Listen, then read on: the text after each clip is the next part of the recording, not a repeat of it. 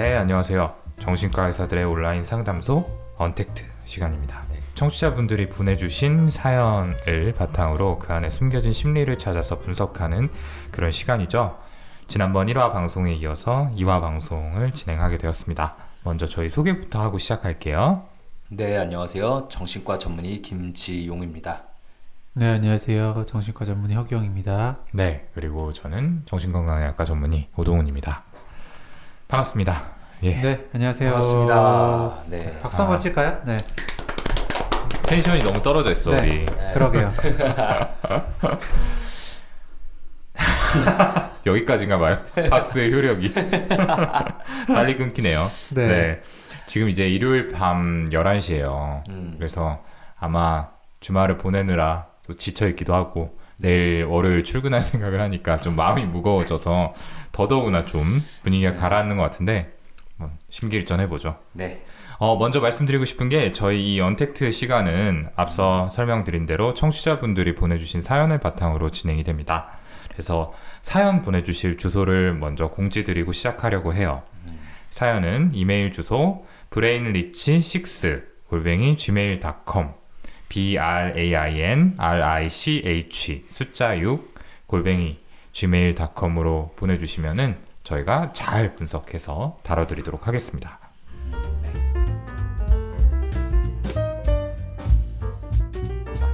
뭐 거두절미하고 바로 시작할까요? 네, 네. 맞아. 오늘 어떤 사연 준비되어 있는지 허경영 선생님 목소리로 들어보도록 하겠습니다. 안녕하세요. 내부자들 덕분에 도움을 많이 받고 있는 구독자입니다. 시간 날 때마다 항상 선생님들 영상 챙겨보고 있는데요. 문득 연애할 때 나타나는 증상들에 대해 여쭤보고 싶어서 이렇게 사연 남깁니다. 연인들이 연애를 하다 보면 다투거나 헤어지는 경우가 적지 않은데 저는 불안장애를 겪고 있어서 그런지 그럴 때마다 힘이 듭니다. 인터넷으로 검사를 받아보니 불안 애착 유형이 나왔어요. 사소하게 다투거나 사이가 안 좋아지게 되면 며칠 동안 힘이 들고 괴로워집니다. 특히 헤어지게 되면 너무 힘들고 증세가 더 안 좋아지게 되는데 이런 경우가 적지 않아요. 괜히 제가 마음의 병이 있어서 그런가 싶고 쉽게 만나고 헤어지는 주변 사람들, 다른 사람들을 보면 부럽습니다. 지금은 좋은 분을 만나 교제 중이지만 한두 번씩 다툼이 있거나 트러블이 생기면 예전 기억 때문일까 가슴이 먹먹하거나 과호흡이 와서 힘들어지는 경우가 있어요. 선생님들의 개인적인 의견이나 도움이 될 만한 조언 부탁드립니다. 네, 사연 잘 들어봤습니다. 네, 네, 참 많은 고민이 되실 텐데요. 네, 크게 보면 이제 연애 관련한 이제 이야기죠. 실제로 연애 이야기를 진료실에서 저희가 자주 들을까요? 네, 이건 여러 번 얘기한 적이 있는데 생각보다 엄청 자주 듣습니다. 네, 뭐 저만 그런 건 당연히 아니겠죠. 네. 네. 연애 고민을 가지고 오시는 분들도 물론 있지만 그냥 다른 걸 이제 주호소로 오셨다가 점점 상담이 진행되면서 그렇죠. 예, 연애 이야기까지 이어지는 경우는 정말 많은 것 같아요. 네, 뭐 그럴 때 아, 이제 이 진료실에서 이런 얘기까지 해도 되는지 모르겠다 라면서 좀 망설이시거나 멋쩍어 하시는 경우들도 있는데요. 맞아요. 네, 사실 인생에 있어서 중요한 지금 내 삶의 중요한 부분들을 자연스럽게 얘기하게 되는데 연애라는 건 굉장히 중요하지 않겠어요? 그럼요. 네, 네. 그러니까 얘기가 나오는 게 너무도 자연스럽고 그리고 그 연애하는 사람들의 마음속에는 일정한 심리 혹은 패턴이 숨어있는 경우들이 꽤 많이 있죠. 그렇습니다. 네. 그래서 이제 연애 심리를 다룬 콘텐츠들이 좀 많이 흥하고 있죠, 실제로. 저나 김지훈 쌤 같은 경우에는 또 이제 연애의 과학이라고 하는 중에 뭐라고 해야 될까요? 페이지? 네. 연애 심리 분석 어플? 네, 거기에 이제 정기적으로 기고를 하기도 했고요. 실제로 연애할 때 심리를 다룬 여러 가지 책들도 나와 있죠. 그쵸. 네. 뭐 윤형규 선생님 자존감 수업 쓰신 분의 이제 최신작은 사랑 수업이라는. 네. 이제 연애하는 그 심리에 대해서 적어주시기도 했고요. 네, 저희가 이제 또 연애 주제를 가지고서 책을 써보지 않겠느냐라는 제안을 받기도 했었고요. 네, 그렇죠. 이게 그냥 어쩔 수 없는 것 같아요.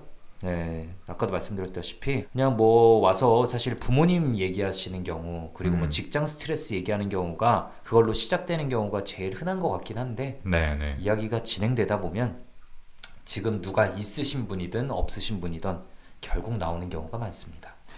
그리고 제가 아까 이제 일종의 심리, 뭐 연애 패턴이 숨어있다고 얘기를 좀 드렸는데 저는 그래서 연애 얘기가 나오면은 좀 여쭤봐요. 이게 혹시 지금 몇 번째 연애인지 그리고 한 번 연애를 하면은 보통 이제 어느 정도 기간 동안 만나게 되는지 그리고 만날 때랑 뭐 헤어질 때는 누구가 먼저, 그러니까 내가 먼저 혹은 상대방이 먼저 이야기하게 되는지 왜 헤어지게 되는지 이런 것들에 대해서 좀 질문을 던질 때가 있는데 그러면 항상 그런 건 아니지만 예, 같은 패턴이 예, 반복되는 경우를 예, 발견하게 될 경우가 꽤 있습니다. 김종훈 쌤 좀 어떠셨어요? 말 나온 김에. 저요? 네. 저는 전에 우리 뭐 기질 성격 이런 거 검사 기질 성격에 관련된 영상에서도 이야기할 때 뭐 한 번 하면은 길게 한다라고 얘기를 했었잖아요. 그래서 연애도 사실은 한 번 하면 좀 길게 하는 편이었습니다. 아 그렇군요. 네, 의도한 게 아니었는데 네, 네 그렇게 되더라고요. 근데 또 이제 한 가지 특성을 이야기하자면은 연애도 길게 했지만 또 거의 쉬는 기간 없이 연애를 하셨잖아요. 어 맞아요, 그랬어요. 네. 그것도 이제 정신과 의사가 되고 나서는 진짜 내가 왜 이럴까에 대해서 나름 좀 고민을 해보기도 했었는데. 네. 이유가 네. 뭔가요? 근데 뭐 그렇게 지금 웃으면서 물어보는 오동훈 쌤도 사실 뭐 낱말할 처진 아니잖아요. 아니에요. 저는 네. 혼자서 자아성찰을 한 기간이 되게 길었어요. 되게 길다면 얼마나 됐을까요? 정말인데 이상하네. 네. 근데 어쨌든 네. 얘기가 좀 이상하게 흐르네요. 네. 네. 근데 연애 패턴이 중요하고 그게 이 내담자분에 대해서 되게 많은 것들을 보여주는 소스가 된다는 거는 저도 인정합니다. 네. 네.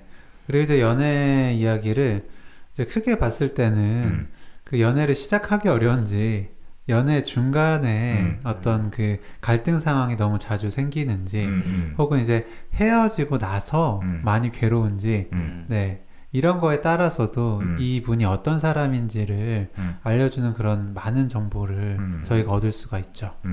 허경영 선생님 말 나온 김에 네. 좀 어떠셨어요?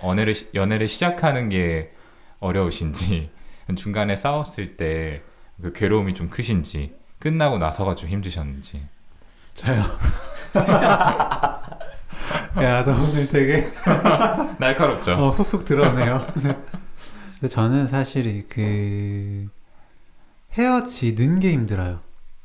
헤어지고 그러니까 잘 싶은데 헤어지지 못하는. 아, 네. 그러니까 저는 그게 저는 싫은 소리를 잘 못하는 편이거든요. 그러니까 뭔가 부탁을 받았을 때 거절하는 것도 어렵고, 네.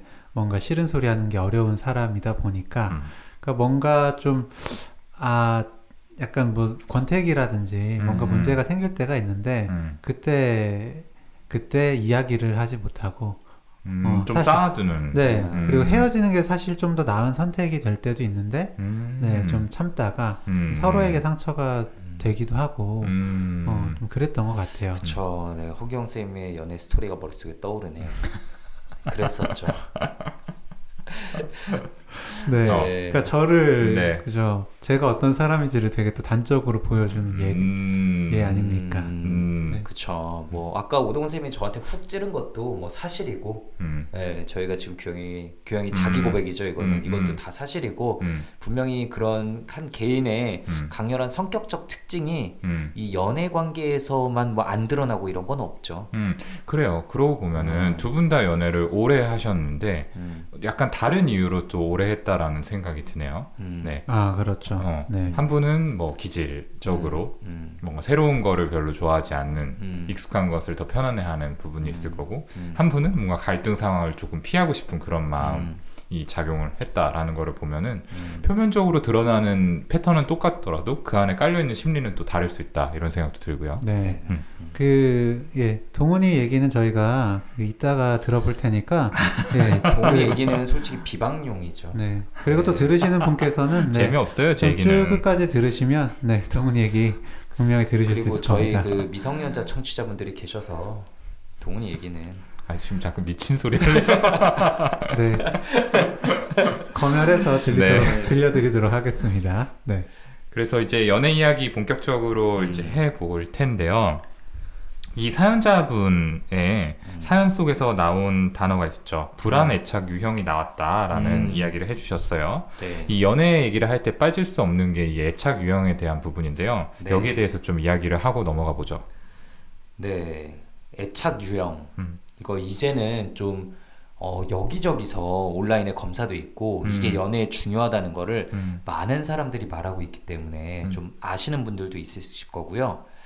처음 듣는데? 하시는 분들도 있으실 거고, 애착? 그거 뭐 오은영 선생님이 말하는 거 아니야? 이렇게 생각하시는 분도 아마 계실 거예요. 기본적으로 애착은 이제 아이와 그 양육자 간의 정서적 유대 관계를 뜻합니다. 예, 이거는 뭐 또 오동훈 선생님이 아무래도 소아정신과 전문이니까 제가 말을 시작은 했지만 전문적인 설명은 자연스럽게 넘겨볼게요. 네, 맞습니다. 그러니까 소아에서 중요하게 사용되는 개념이죠. 이제 아이와 엄마의 관계에서 주로 이야기를 하게 되는데, 이제 엄마가 아이를 어떻게 대하는지, 그리고 아이가 거기에 대해서 어떻게 반응하는지, 이런 일련의 상호 과정을 통해서 형성되는 일종의 신뢰 체계라고 생각을 하시면 되겠습니다. 이런 애착 체계는 생존의 필수적일 뿐만 아니라 어떤 자기 정체성의 핵심을 형성하는 발달 과정에서 제일 중요한 역할을 한다라고 하는데요. 특히 중요한 이유는 이 한번 형성된 애착은 잘 바뀌지가 않고 성인까지 남아가지고 이 사람이 맺게 되는 어떤 인간관계의 기본 틀로 작용을 한다라는 거죠. 그래서 애착이 굉장히 안정적으로 잘 형성이 된 사람들 같은 경우에는 스스로가 다른 사람에게 좀 사랑받을 수 있고 인정받을 수 있는 좋은 사람이다 라는 믿음을 가지고 있기 때문에 다른 사람들과 관계를 맺는데 거리낌이 없고 뭔가 이렇게 불편감을 크게 느끼지 않는 반면에, 애착이 안정적으로 형성이 되지 않으면은 이제 그런 부분에 대한 확신이 없기 때문에 인간관계에 굉장히 과도하게 집착하거나 아니면은 아예 관계 맺는 것 자체를 좀 피해버리는 식의 패턴을 형성을 하게 되는 거죠. 그렇죠. 네. 이 애착을 볼 때 하는 게 이제 뭐 아이가 아주 편안할 때 보이는 어떤 모습보다는 이제 불안하거나 막 두렵거나 네, 요런 상황에서 결국에는 그 주 양육자한테 그 안정감을 얻기 위한 어떤 행동을 할 텐데요. 네, 그럴 때 그 주 양육자가 어떻게 하는지 네, 그 패턴을 보는 게 중요합니다. 아이가 어떻게 하는지, 그리고 양육자가 어떻게 하는지 두 개를 다 보는 거죠. 네, 기본적으로 이제 뭐 아이가 배고파서 울었다. 네, 막 울어요. 그러면 일단 뭐 엄마가 와서 애가 왜 울지?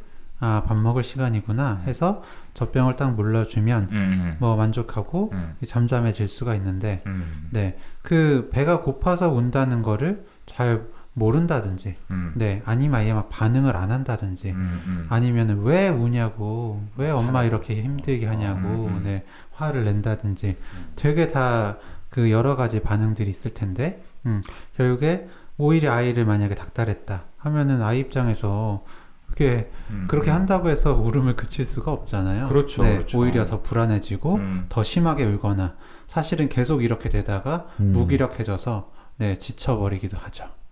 그러니까 이거를 우리가 지금 계속 아이, 그 되게 어린 아이 막 젖병 이런 예시를 들고 있는데, 기본적으로 생후 1년이 이 시기가 애착관계가 형성되는데 가장 중요한 시기여서, 그런데 어쨌든 이때 형성된 애착관계가 이제 어린이 시기 성인기에까지 어느 정도 이제 쭉 지속이 되고요. 그래서 진료실에서 오동훈 선생님은 정말 많이 해보셨겠지만 진료실에서 이제 애착 유형을 볼 수 있는 간단한 검사가 있잖아요. 그렇죠. 저 같은 경우에는 아이가 일단 엄마랑 놀고 있는 장면을 관찰을 해요. 그래서 어떻게 상호작용을 하는지 그거를 일단 일정 시간 동안 본 다음에 이제 엄마가 아이에게 알리지 않고 아이가 놀이에 몰입해 있는 사이에 바깥으로 나가도록 이렇게 이야기를 합니다. 네, 미리 사전에 이제 말씀을 드려놓는 거죠. 그리고 이제 사인을 드리면은 진료실 밖으로 나가도록. 그러면 아이가 처음에는 이제 몰라요. 엄마가 나간지 모르다가 이제 뭔가 주변을 살피면서 엄마가 없다는 거를 깨달았을 때 이제 어떤 반응을 아이가 보이게 되는지, 이게 1차적인 관찰 포인트가 되고요. 그 다음에 이제 엄마랑 다시 만났을 때 뭐 아이가 밖으로 나가서 엄마를 찾는다든지 아니면 엄마가 다시 들어온다든지 했을 때 이제 그때 엄마와 아이 사이에서 벌어지는 일이 두 번째 관찰 포인트가 돼요. 이때 벌어지는 뭐 행동의 패턴을 보고서 예상 유형을 대략적으로 판단할 수 있는 거죠. 네, 저는 이제 뭐 소아정신과 의사가 아니니까 그냥 레지던트 때 이제 소아정신과를 잠깐 돌 때 이제 진료실에서 그거를 몇 번 봤는데 진짜 신기하더라고요. 그게 어떻게 딱 유형으로 딱딱 나눠서 그렇게 실제로 각각 다른 모습을 보인다는 게 너무 신기했던 것 같아요. 그리고 이제 저의 진료실을 가지게 된 지금은 그게 성인기까지 이어져서 정말로 대인관계에 영향을 미친다는 게 또 역시 너무 신기하고요. 예. 그래서 이제 애착, 저희가 애착 패턴이 있다, 애착 유형이 있다 말씀드리는데 애착 유형에는 크게 4가지 유형이 있습니다. 그거에 대해서 좀 설명을 드리고 지나가야 될 것 같아요. 일단은 안정 애착과 불안정 애착으로 크게 나눌 수 있고요.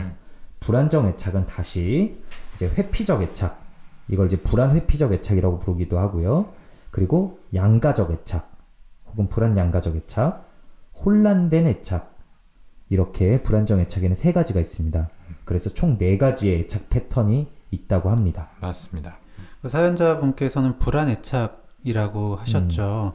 그래서 사실 이게 어떤 뭐 불안 회피적 애착인지 불안 양가 애착인지 혹은 혼란된 애착인지는 제가 정확히 모르지만 일단 요거에 대해서 조금 더 자세히 설명을 드리고 넘어가 볼게요. 안정 애착이다 라고 하면은 이제 안전하다고 느낄 때는 이제 막 이제 뭐 돌아다니다가 그렇지 않을 때는 이제 다시 돌아오고 다시 안정감 느끼면 다시 세상을 탐색하고 하는 게 이제 안정 애착이다 라고 생각을 하시면 되고요. 회피형 애착 같은 경우에는 이게 되게 두렵고 불안하고 할 상황인데 애가 너무나 태연한 거예요. 네. 근데 이제 그래서 애가 되게 침착하네 이런 걸로 보이기가 쉬운데 사실은 이제 고통을 느끼고 있지만 이 위로해달라 도와달라라고 하는 요구가 이게 소용없다는 걸 알아서 체념한 거죠. 네, 이게 회피형 애착이고요.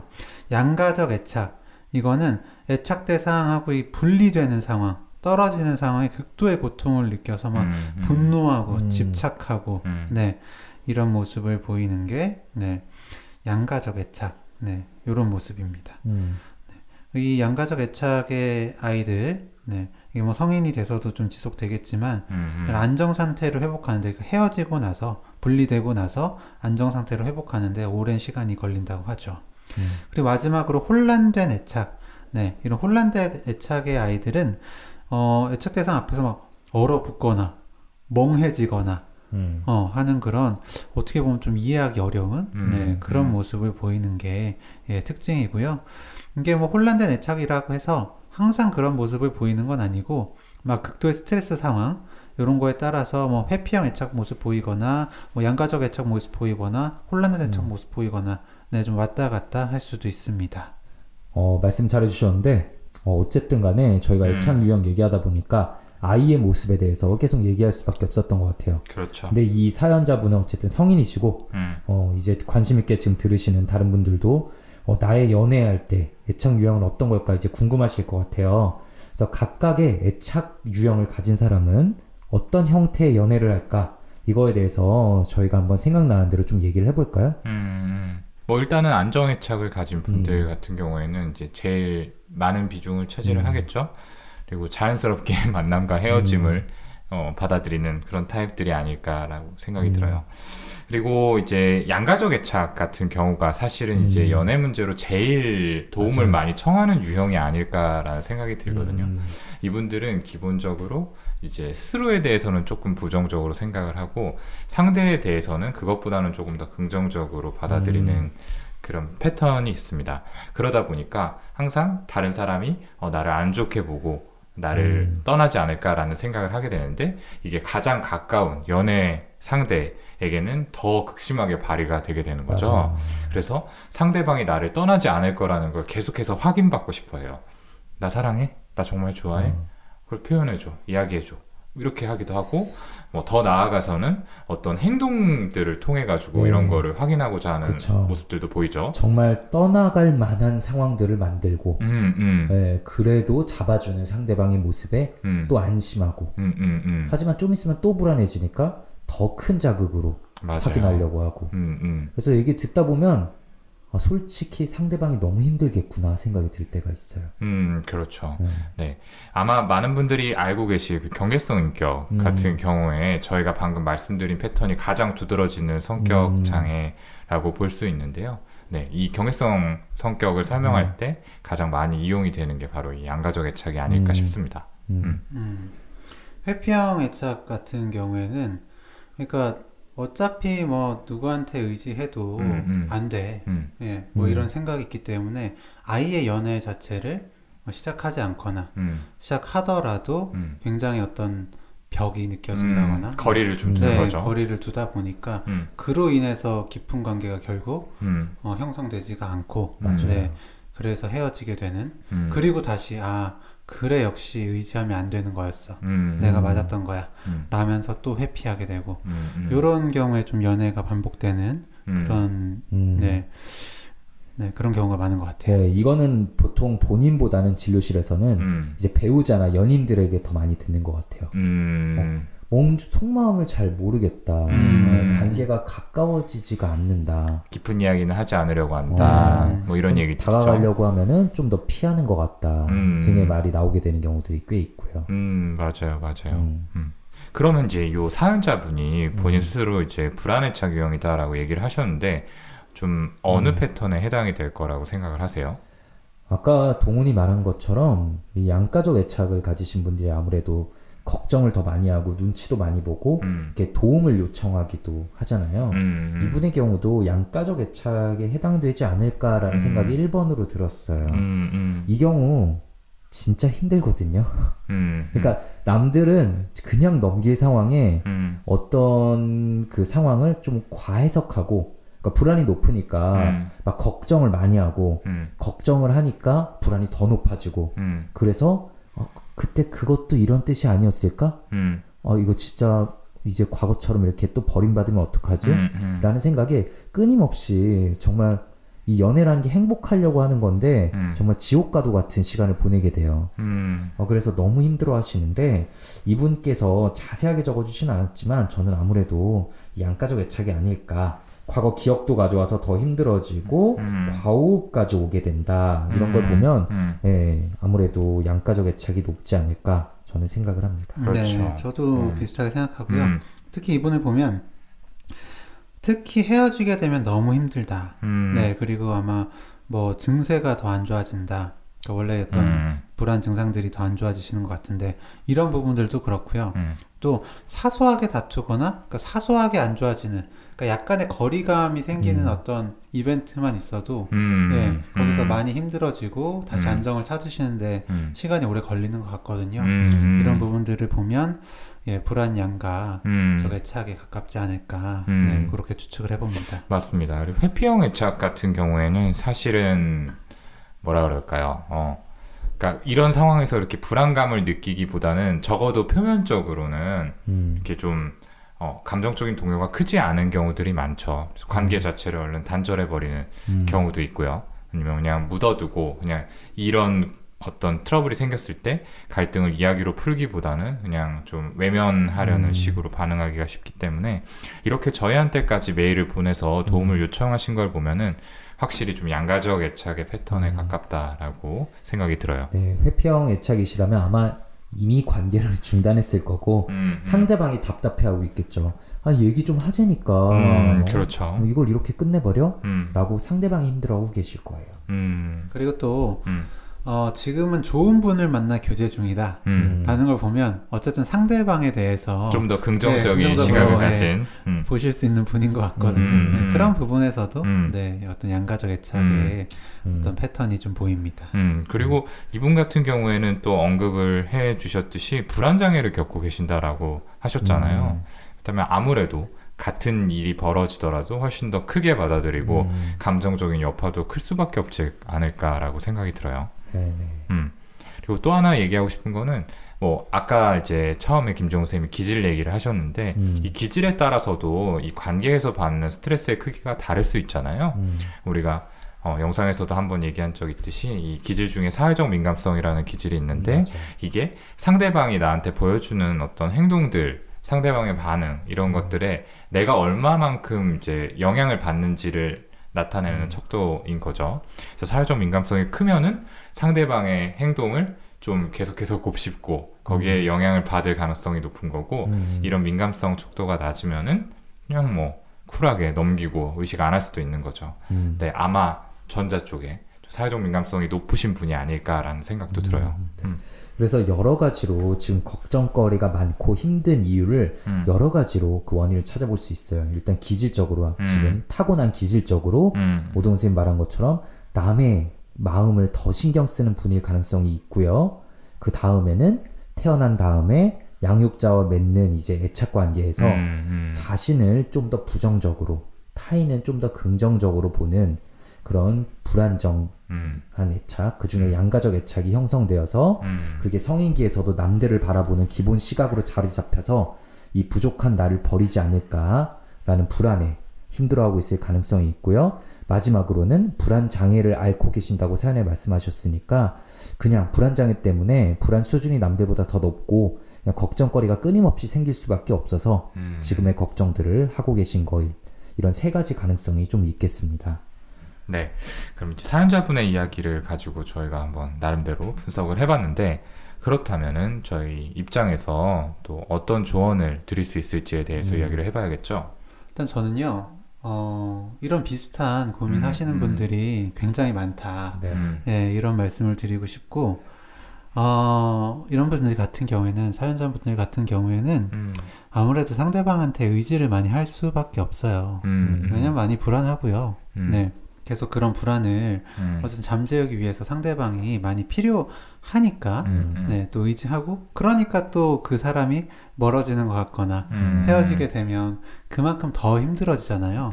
그런데 중요한 게 자책을 하면요. 네, 그런 불안한 마음, 힘든 마음이 더 강해지고 더 의지를 할 누군가, 대상을 필요로 할 수밖에 없어요. 이분 보면 그 쉽게 만나고 헤어지는 주변 사람들, 다른 사람들 보면 부럽다 라고 하시는 걸 보면, 왜 나는 저런 사람들처럼 편하게 시작하고 어떤 편하게 헤어지고 빨리 일상으로 돌아오지 못할까 라면서 자책하실 가능성이 굉장히 높다고 생각을 합니다. 그렇죠. 네, 근데 어쨌든 사람에 따라서 어떤 이런 애착도 다르고 기질도 다르고 상대방을 필요로 하는 정도는 다 다른 거기 때문에 네, 이렇게 어떤 뭐 상대방에 조금 더 의지하는 어떤 뭐 그런 정도라든지 좀 헤어지고 좀 더 힘들 수도 있는 거잖아요. 네, 이런 거에 대해서 나는 좀 이런 사람이구나 하고 받아들여 주시는 거. 그러니까 저 사람은 좀 저런 특성이 있는 거고 나한테는 좀 이런 특성이 있으니까 일단은 받아들이되 조금 조절하는 정도로 하자. 이 정도로 생각을 하시고 좀 스스로를 받아들여 주시는 게 궁극적으로는 다른 사람들한테 덜 의지할 수 있는 그런 방법이 되지 않을까 그런 생각을 하거든요. 네, 그러니까 내가 이런 사람이구나. 네, 일단 그 자체를 그대로 받아들여 주시는 거, 그거 말씀을 드리고 싶습니다. 그러게요. 근데 말씀하신 대로 다른 사람들은 뭔가 다 이런 게 쉬워 보이지만 사실 완전히 쉬운 사람은 없거든요. 맞아요. 네, 네, 그 속마음은 직접 들어보기 전까지는 모르는 거예요. 아마 스스로 이런 부분이 정말 문제다라고 생각을 하고 계시니까 더 비교가 돼서 그렇게 맞아요. 보이는 부분들이 있을 텐데 본인만 안고 있는 문제는 아니라는 거, 그거를 아는 게 또 중요할 것 같네요. 네, 거듭 말하지만 이게 굉장히 흔한 마음이다. 네, 정도의 차이는 있지만 누구에게나 어느 정도씩은 있는, 그런데 내게 좀 더 강하게 있을 뿐이라는 거, 그거를 좀 아셨으면 좋겠고요. 정말 다행히 좋은 분을 만나고 계시다고 얘기를 하셨잖아요. 저는 이렇게 어쨌든 좀 좋은 분이라고 느껴질 때는 가능하면 좀 관계를 길게 가져가 보는 거를 좀 권유드려요. 물론 또 길게 가져가시는 게 좋겠다라고 하면 길게 가져가야 한다는 그것에서 이제 생각되는, 또 비롯되는 이런 불안과 걱정이 지배하게 되는 경우들도 있지만, 그냥 뭐라 그럴까, 어쨌든 기본적으로 좋은 분이라면 내가 큰 실수하지 않는 한은 관계가 지속될 가능성이 더 높다는 거거든요.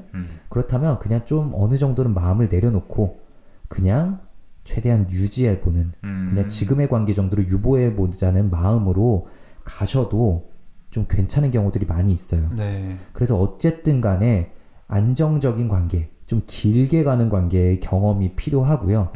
그래서 이거 이렇게 가도 내가 너무 매달리지 않아도 관계가 길게 지속될 수 있구나 라는 게 머리로 아닌 경험으로 필요합니다.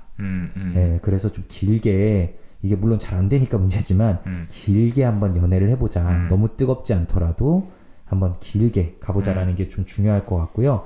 좀 이게 연애에서 정 잘 안 된다 이런 경우에는 저는 약간 엇나간 이야기일 수도 있지만 반려동물 기르는 거를 권유드릴 때도 있어요. 물론 반려동물을 이제 동물도 당연히 생명체고 그걸 하나의 그냥 도구로 생각해서는 안 되겠지만 어쨌든 반려동물과 내가 서로 돕는 관계가 될 수 있거든요. 그런데 항상 내 편이고 항상 나와 함께 있어주는 그 반려동물과의 안정적인 애착관계를 통해서 새로운 관계를 좀 경험하고 마음에 진짜 자연스럽게 안정감이 생기게 되는 경우가 있어요. 그러니까 내 마음에 이제 정말 뭔가 안정적인 관계가 없으니까 지금 눈앞에 있는 관계 하나에만 더 매달리게 되는 건데 안정적인 관계가 어쨌든 간에 하나 생기면 내 마음에 좀 여유가 생기고 저절로 덜 집착하게 되면서 걱정거리도 좀 줄어들게 되는 거죠. 그래요. 아, 김종훈 선생님 얘기는 이제 뭔가 이게 불안정한 애착에서 비롯이 된 문제인 만큼 누군가와 좀 안정적인 관계를 형성을 해서 이런 애착을 좀 교정하는 게 필요하다라는 의미로도 생각해 볼 수 있을 것 같아요. 그게 지금 좋은 사람을 만나고 있다면 그 사람하고 어떤 이런 새로운 관계를 맺음으로써 애착을 한 번 더 형성해 보는 거 예, 이게 되면 좋겠고 만약 그게 여의치 않다면은 반려동물이라는 존재는 나에게 기본적으로 무조건적인 사랑을 주니까 그런 대상하고의 관계도 애착에 도움을 줄 수 있다라는 의미입니다. 전화 하나 덧붙여가지고 일단 좋은 분을 만나고 있다라고 하셨는데 그 좋은 분의 입장에서는 분명히 사연자분이 또 좋은 분일 거예요. 맞아요. 네. 네. 사람은 기본적으로 이기적인 동물이에요. 그렇기 때문에 자기한테 최대한 유리한 선택을 합니다. 그러니까 이 상대방이 사연자분이 정말 별로인데 맞아요. 아 그래 뭐 봉사 시간 채운다는 생각으로 만나보자 절대 이러지 않을 거거든요. 이게 내가 괜찮은 사람이란 증거인 거죠. 그렇죠. 지금. 네, 괜찮은 사람이니까 만나는 거고 나도 이렇게 괜찮은 사람이 만날 정도로 또 괜찮은 사람이구나 라는 생각을 하실 줄 알아야 됩니다. 네. 맞아요. 그래서 그 생각이 있어야 그 잠깐 뭔가 싸우거나 다투거나 했을 때 그 불안한 시간을 네. 조금 넘기실 수가 있죠. 맞아요, 맞아요. 네. 네. 네, 요즘 이거를 약간만 다르게 얘기를 해보면은 요즘 뭐 메타인지 초인지 이런 거에 대해서도 얘기를 많이 하잖아요. 자기 객관화. 만약 내 친구가 지금 이런 고민들로 나에게 얘기하고 있을 때 이게 어떻게 보일까를 한번 생각해 보시는 거예요. 그러면 아마 이렇게 조언해 줄 거예요. 아까 동훈이가 말한 것처럼 야 네가 좋은 사람이니까 그 사람도 널 만나는 거지 라고 친구에게는 분명히 조언해 줄 수 있을 텐데 이게 나한테는 그게 안 되는 거거든요. 근데 한 발짝 떨어져서 지금 나의 상황을 친구의 상황 혹은 뭐 책이나 드라마의 뭐 등장인물의 상황이라고 한번 바라봐 보시면은 훨씬 더 명백하게 상황이 보이실 겁니다. 분명히 괜찮은 사람이니까 괜찮은 사람과 만나고 계신 거고요. 그런데 이런 걱정에 사로잡혀 있구나라는 거를 조금 한 발짝 떨어져서 보시면은 그런 생각이 들 때마다 끊어내는데 좀 더 도움이 되실 수 있을 거예요. 맞습니다. 제가 생각했을 때 이 사연자분한테 필요한 건 결국에 불안을 견디는 연습인 것 같아요. 네. 그러니까 자꾸 불안하니까 좀 매달리게 되고 빨리 이 상황을 종료시키고 싶고 그러다 보면은 뭐 한마디라도 더 던지게 되고 이렇게 되지 않을까라는 생각이 드는데 뭐 당장 문제가 좀 이렇게 빨리 해결이 되면은 마음이 편해지는 거는 사실이지만 사실 어떤 갈등이 봉합되는 데까지 시간이 좀 필요한 경우들이 많이 있거든요. 근데 그게 괜찮지 해가지고 빨리 덮거나 그래 내가 잘못했어 라고 해서 넘어가거나 아니면은 정말 어떤 행동을 통해서 지금 나를 뭐 어떻게 그냥 넘어가 주지 않으면은 내가 정말 가만히 있지 않을 거야. 나 어떻게 될 것 같아. 뭐 이런 식으로 뭐 협박 아닌 협박을 해가지고 넘어가거나 이렇게 하게 되면은 사실 상대방의 마음속에도 이 갈등이 충분히 풀리지 않은 상태로 이렇게 차곡차곡 쌓여가지고 결국에는 빵 하고 한번 터질 수 있는 그런 가능성이 커지게 됩니다. 그래서 어떤 사람이 갈등을 이제 정리하고 생각을 좀 정리하고 극복하는 데까지 시간이 필요하다는 걸 꼭 기억을 하시고 상대방한테도 그런 여유를 좀 주셨으면 하는 마음이 있고요. 당장 너무 불안한데 그럼 연락은 하지 말라고? 그럼 어떻게 해야 되지? 라고 생각이 들면은 그냥 아무것도 하지 마세요. 네. 네. 굳이 뭘 어떻게 하실 필요 없고 그냥 연애 생각이 아닌 다른 생각으로 최대한 신경을 돌리시고 다른 뭔가에 좀 집중해 보시는 걸 권유드립니다. 네. 네. 내부자들 팟캐스트나 유튜브가 좋겠죠? 아주 좋은 생각이죠. 네. 그리고 이렇게 그냥 아무것도 노력하지 않고 지나갔는데도 그냥 잘 지나갔네. 내가 걱정하는 일들이 일어나지 않았네. 라는 체험이 필요합니다. 그렇죠. 그런 경험들이 쌓여야지 이제 결국에는 내 마음속에도 안정감이라는 게 자리를 잡게 되는 거죠. 사연자분께 드리고 싶은 이야기까지 저희가 말씀을 드려봤는데요. 예, 오늘 저희가 드린 이야기들이 사연자분께 작은 도움이나마 됐으면 하는 마음이 있습니다. 네. 자, 이어서 이제 저희가 이 내부자들 시즌2로 넘어오면서 시즌2 맞나요? 시즌3인가요? 네. 헷갈려요, 저도. 네. 네. 시즌1, 시즌 1.5. 이건 네, 진짜 시즌2. 네, 정도로 정리할게요. 네. 내부자들 시즌2로 정리하고요. 네, 시즌2로 넘어오면서 저희가 이 언택트 코너에서 하나 더 준비한 게 있죠. 네. 네, 이 사연자분의 사연 속에서 키워드 하나를 뽑아서 저희가 조금 더 심도 있게 이야기해보는 그런 시간입니다. 오늘 준비된 키워드는 뭔가요? 오늘은 어쩔 수 없습니다. 연애입니다. 연애. 네. 네. 안 그래도 그 아까 동훈이 연애가 참 궁금해하시는 분들 많으셨을 텐데요. 저 2부 시간 그걸로만 가득 채워도 그러니까 네. 다음 언택트 시간까지 연애해도 뭐 네. 한 장장 한 4시간에 네. 네. 뭐 말씀드릴 게 없어요. 저는 네. 야. 네. 뭐 짧게 CC 한 번, 네, 2번 정도 하고 이제 와이프 만나서 결혼한 게 다네요. 왜요? 맞는데? 네, 뭐 그렇다고 하고요. 네. 네. 어떤 편이었던 것 같아요, 연애? 연애요? 저는 사실 좀 뭐라 그래야 되나? 연애를 통해서 제 가치를 확인받고 싶은 마음이 사실은 좀 있었던 것 같아요. 그러니까 상대방이 나를 좋아해 준다라는 표현을 하면은 그게 좀 뭐라 그럴까 내가 그래도 누군가의 사랑을 받을 만한 사람이구나. 그러니까 아주 후진 사람은 아니구나. 이런 좀 안도감을 느꼈던 것 같거든요. 네. 안도감? 네네. 그래서 사실 연애를 시작하기 전에 뭔가 썸 타는 시기에는 좀 불안했던 것 같고요. 네, 솔직히 말씀을 드리면은 연애가 시작하고 난 다음에는 어쨌든 이 사람이 나를 좋아하는 게 확인이 됐잖아요. 목표 달성을 한 거죠. 네, 그렇기 때문에 마음이 예전만큼은 아니었던 경우가 좀 많았던 것 같아요. 네. 네. 사실은 모르겠어요. 제가 뭐 두 분도 아시다시피 불안이 어느 정도 좀 있는 편인데 그게 연애에서도 좀 작용하지 않았나? 네. 그럼 어떻게 그 사람이 나를 사랑하는구나를 알았어요? 그러니까 일단 교제 시작하면 어느 정도 객관적인 그렇죠. 증거가 생긴 거잖아요. 네, 그런데 그렇죠. 또 많은 분들이 또 만나면서도 네, 내가 사랑하나? 되게 궁금하고 그렇죠. 확인하고 싶잖아요. 그렇죠. 네. 그래서 이제 사실은 모르겠어요. 이것도 이제 제가 그냥 돌이켜서 생각을 해보는 건데 사실은 그렇게 잘 해주지 않았던 것 같아요. 근데 그 이유가 내가 이렇게 잘해주지 않음에도 상대가 나를 좋아한다는 거는 그건 그러니까 나를 좋아한다라는 어떤 표현들을 하는 거는 그건 정말로 나를 좋아하는 거겠지? 네. 네, 나름 생각을 했었어요. 와, 저는 네. 진짜 저희가 1부에 길게 얘기했던 그 어떤 이야기보다도 지금 오동원 선생님의 멘트가 사연자분께 제일 큰 위로가 될 거라고 생각해요. 정말 저도 그런 사람이었다. 이런 마음을 네. 정신과 의사도 가지고 있었구나. 네, 네. 저희 연애의 뭔가 미성숙한 부분에 대해 얘기했었잖아요. 저도 아까 오동원 선생님 훅 찌르듯이 들어온 빈 기간이 없지 않았냐.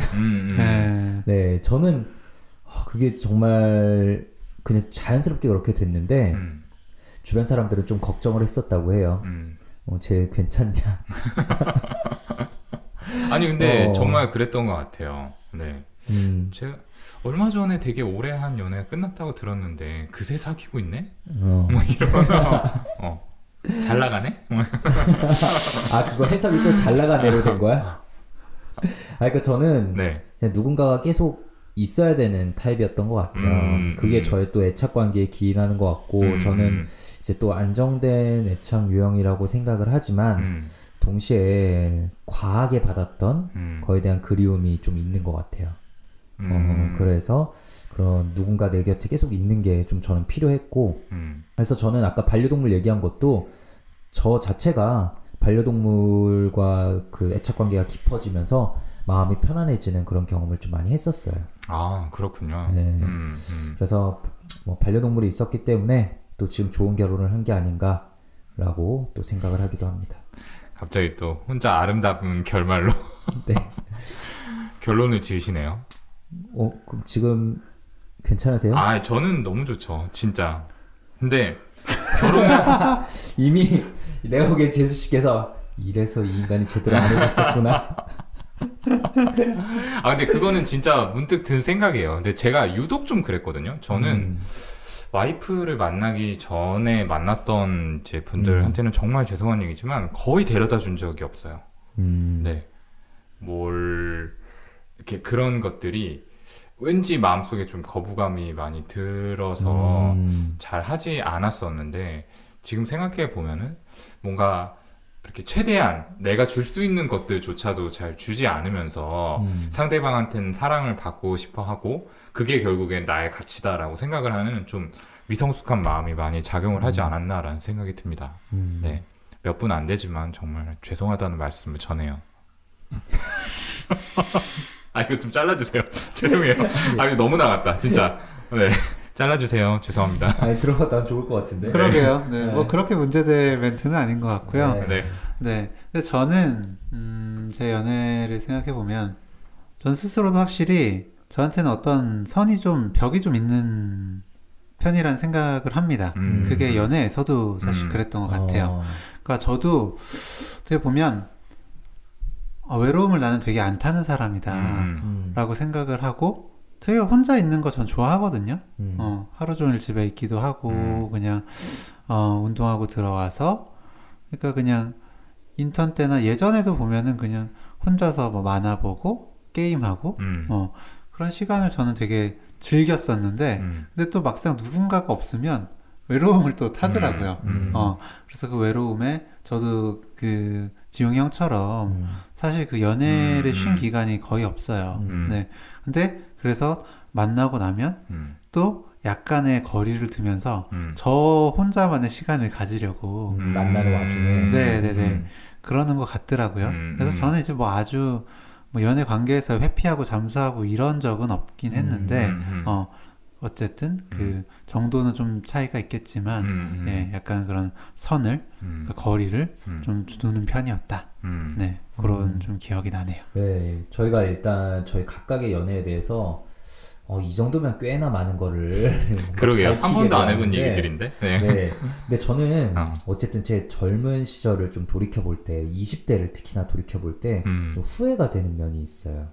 후회가 되는 뭐니 면하면은 뭐 누굴 만나서 이런 거 후회된다기보다는 아, 내가 왜 그렇게 빈 기간이 없었나. 그러니까 연애를 안 하는 기간에 다른 거를 할 수 있는 것도 많았을 텐데 나는 왜 그러지 못했나라는 게 사실 되게 아쉬울 때가 많았거든요. 그래서 여러분께서 생각하시는 좀 연애가 가지는 장단점이 좀 어떤 게 있을까 이런 것도 좀 얘기해 보고 싶어요.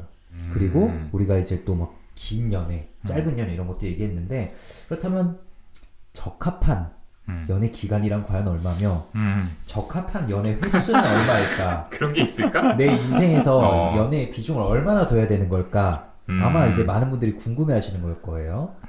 정신과 의사들은 그럼 뭐가 좋다고 할까? 나의 이런 거는 정상에 가까울까? 한번 좀 이런 것들에 대해 얘기해 볼까요? 저는 일단 연애는 많이 하면 할수록 좋다라고 생각을 합니다. 그럼 장점이 있다는 거죠? 네, 많은 사람을 만나보면 만나볼수록 경험이 쌓이잖아요. 네, 그래서 사람 보는 눈이 일단은 길러지는 면이 분명히 있어요. 경험을 통해서 배우는 부분이 크니까요. 네, 그래서 조금 더 좋은 배우자를 찾을 수 있다라는 점에서는 저는 많이 만나보는 게 참 필요하지 않나라고 생각하고 실제로 권유도 드립니다. 네, 연애 많이 하시라고 새로운 사람 만나시라고 이렇게 근데 저는 사실 저도 뭐 비슷하게 생각을 하긴 하는데요.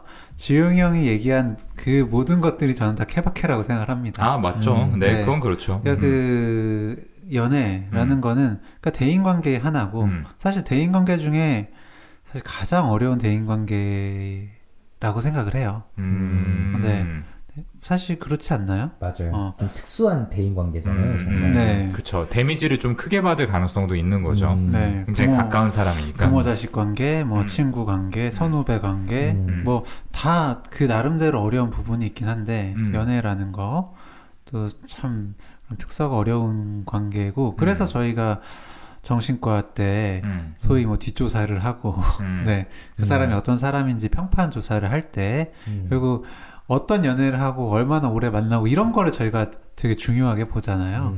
네, 네 어쨌든 그런 특수한 관계인데 다른 말로 했을 때 몇 명의 친구를 사귀는 게 좋냐 네, 얼마나 많은 친구를 사귀고 얼마나 깊게 만나야 되냐 라고 하면 그것도 정답이 없듯이 연애도 그냥 저는 대인관계 하나로 봤을 때는 정답이 없다 네, 라고 생각을 하고 사람에 따라서 필요성이 다를 텐데 네, 그 필요에 따라서 하시면 되는 거 아닌가? 그러면 질문을 바꿔서 네. 본인의 케이스를 좀 비춰서 봤을 때 네. 연애 횟수가 적합했다고 생각하세요? 저요? 네. 턱없이 모자랐죠? 아니요. 아 근데 아까도 얘기했듯이 제가 봤을 땐 모자라 보여요. 그러니까 얘기했듯이 근데 얘기하면 사실 네. 좀 여자친구한테 좀 미안한 부분이 있으니까 근데 그 여자친구도 약간은 그런 권태기라는 걸 사실 좀 많이 저는 겪었던 것 같고 그거를 약간 억지로 끌어갔던 느낌이 분명히 있어요. 네. 그렇기 때문에 서로에게 좀 아쉽지 않았을까? 그렇죠. 네. 네. 그렇죠. 일방적일 수는 없는 거죠. 그러니까요. 네. 그러니까 저는 이제 우리가 지금 막 오늘 저희 연애와 막 이런 것들이 다 연애 심리 이런 게 섞여서 나오는 게 말 그대로 동훈이 아까 얘기한 것처럼 경험을 통해서 배울 수 있는 게 연애의 가장 큰 장점이라고 생각을 해요. 최근에 또 이제 도서관 뭐 강연에서 하나 이제 주제 도서였던 왜 나는 널 사랑하는가 그게 진짜 되게 뭐 제목에서부터 일단 먹고 들어가는 거라고 생각하거든요. 들으시는 분들 다 한번 생각해 보시면 좋겠어요. 내가 지금 이 사람을 왜 좋아하지? 그 왜 난 널 사랑하는가 그 알랭드 보통의 그 책의 소챕터 중에 하나에 그 정확한 대사는 기억이 안 나는데 친구가 이 주인공한테 너는 그녀에게서 뭘 봤어? 라고 하는 장면이 있거든요. 그러니까 우리는 연애 대상에게서 뭔가를 보는 거죠. 아까 동훈이도 말했고 저도 말했고 규영이도 말한 우리가 그 연애 그 사람뿐만 아니라 그 대상에게서 뭔가 우리가 원하는 게 내 마음속에 원하는 게 뭔가 있고 우리가 바라는 게 있고 보는 게 있고 이게 계속 반복되고 있다면 그냥 이대로 둬도 괜찮은 건지 아니면 좀 변화시켜 볼 만한 건지 들여다볼 만한 나를 이해하는데 더없이 좋은 경험이라고 생각을 하고요. 아, 네. 그런데 이거를 다 각자 그때는 못하고 나중이 돼서 깨닫잖아요. 나중이 돼서 깨달으면 다행이지 나중이 돼서도 못 깨닫고 계속 반복하는 경우들이 많아요. 그럴 때는 정말 저는 친구들의 조언, 주변 사람들의 조언이 너무나 중요한 요소라고 생각을 해요. 맞아요. 그래서 연애 얘기들 가까운 믿을만한 사람한테 털어놓고 같이 상의하시는 거 중요하다고 생각합니다. 그리고 내가 못 보는 부분들을 옆에서 봐줄 수 있고 또 네. 그걸 통해서 한 번 더 생각할 수 있으니까요. 그러니까요. 그래서 저는 아까 적당한 횟수, 적당한 기간 이런 거에 정답이 없겠지만 주변 가까운 사람들이 봐주는 건 꽤나 정답에 가깝지 않을까 생각을 해요. 그래요. 연애라는 게 결국엔 어떤 나한테 정말 중요한 관계를 하나 만들 수 있는 기회잖아요. 근데 그렇게 생각을 하면은 사실 이제 어렸을 때 우리가 부모님하고 맺게 되는 관계 그리고 그 안에서 발생하는 애착은 우리가 어찌 할 수 없는 그러니까 선택할 수 있는 영역이 아니죠. 그냥 주어진 거고 사실은 그냥 주어진 거를 받아들여야 되는 부분이 큰데 이 연애에서의 관계는 사실 우리가 만들어가고 또 바꿀 수 있는 소지가 그만큼 있잖아요. 그리고 이 관계를 통해서 애착이라는 게 충분히 또 변화할 수 있거든요. 네, 그렇게 생각을 한다면은 이런 좋은 기회 나한테 뭐 애착이라는 게 사실 어린 시절의 어떤 상처들 때문에 별로 좋지 않게 형성이 되어 있다라고 한다면은 이거를 바꿀 수 있는 기회니까 이거를 두려워하고 피하는 것보다는 좀 적극적으로 기회가 있다면은 만들어 나가보는 게 좋지 않을까라는 게 제 생각이고요. 다만 이제 주의해야 될 게 뭔가 이 관계를 통해서 나의 상처를 좀 덮고 싶어라고 생각을 한다면은 사실은 상대방이 나의 상처를 이해해주고 그냥 보듬어주기를 마냥 바라게 될 수밖에 없어요. 근데 관계라는 게 그렇지 않잖아요. 절대 일방적일 수가 없죠. 맞아. 네, 내가 상대방한테 나의 상처를 좀 이렇게 위로받고 내가 부족한 부분을 채워주기를 바라는 것처럼 상대방도 그런 마음이 있을 거거든요. 그래서 항상 그 부분을 기억하시고 관계를 만들어 나간다면은 네, 또 좋은 경험이 되지 않을까 생각합니다. 네. 그래서 저도 마지막으로 한마디만 덧붙이자면, 그 동훈이가 아까 처음에 시작할 때 얘기했던 연애의 과학, 거기서 글 썼던 거에 제가 결론식으로 말했던 부분이 하나 있는데, 이제 연애는 어쨌든 간에 한 번만 성공하면 되는 거라고 저는 생각을 합니다. 그 성공이라는 게 꼭 결혼인 건 아니겠지만 어쨌든 간에 우리가 연애를 많이 실패하면은 실패할 때마다 아, 난 이제 앞으로 누가 안 만날 거야, 나는 역시 안 돼, 이런 생각을 많이 하지만 아까 동훈이 얘기했던 것처럼 포기하지 않고 또 만나면 더 괜찮은 사람을 만나고 나를 점점 더 발전시켜 나가는 거거든요. 그래서 마지막에 정말 더 발전된 내가 더 괜찮은 사람을 만나기 위해선 재도전하는 수밖에 없으니까요.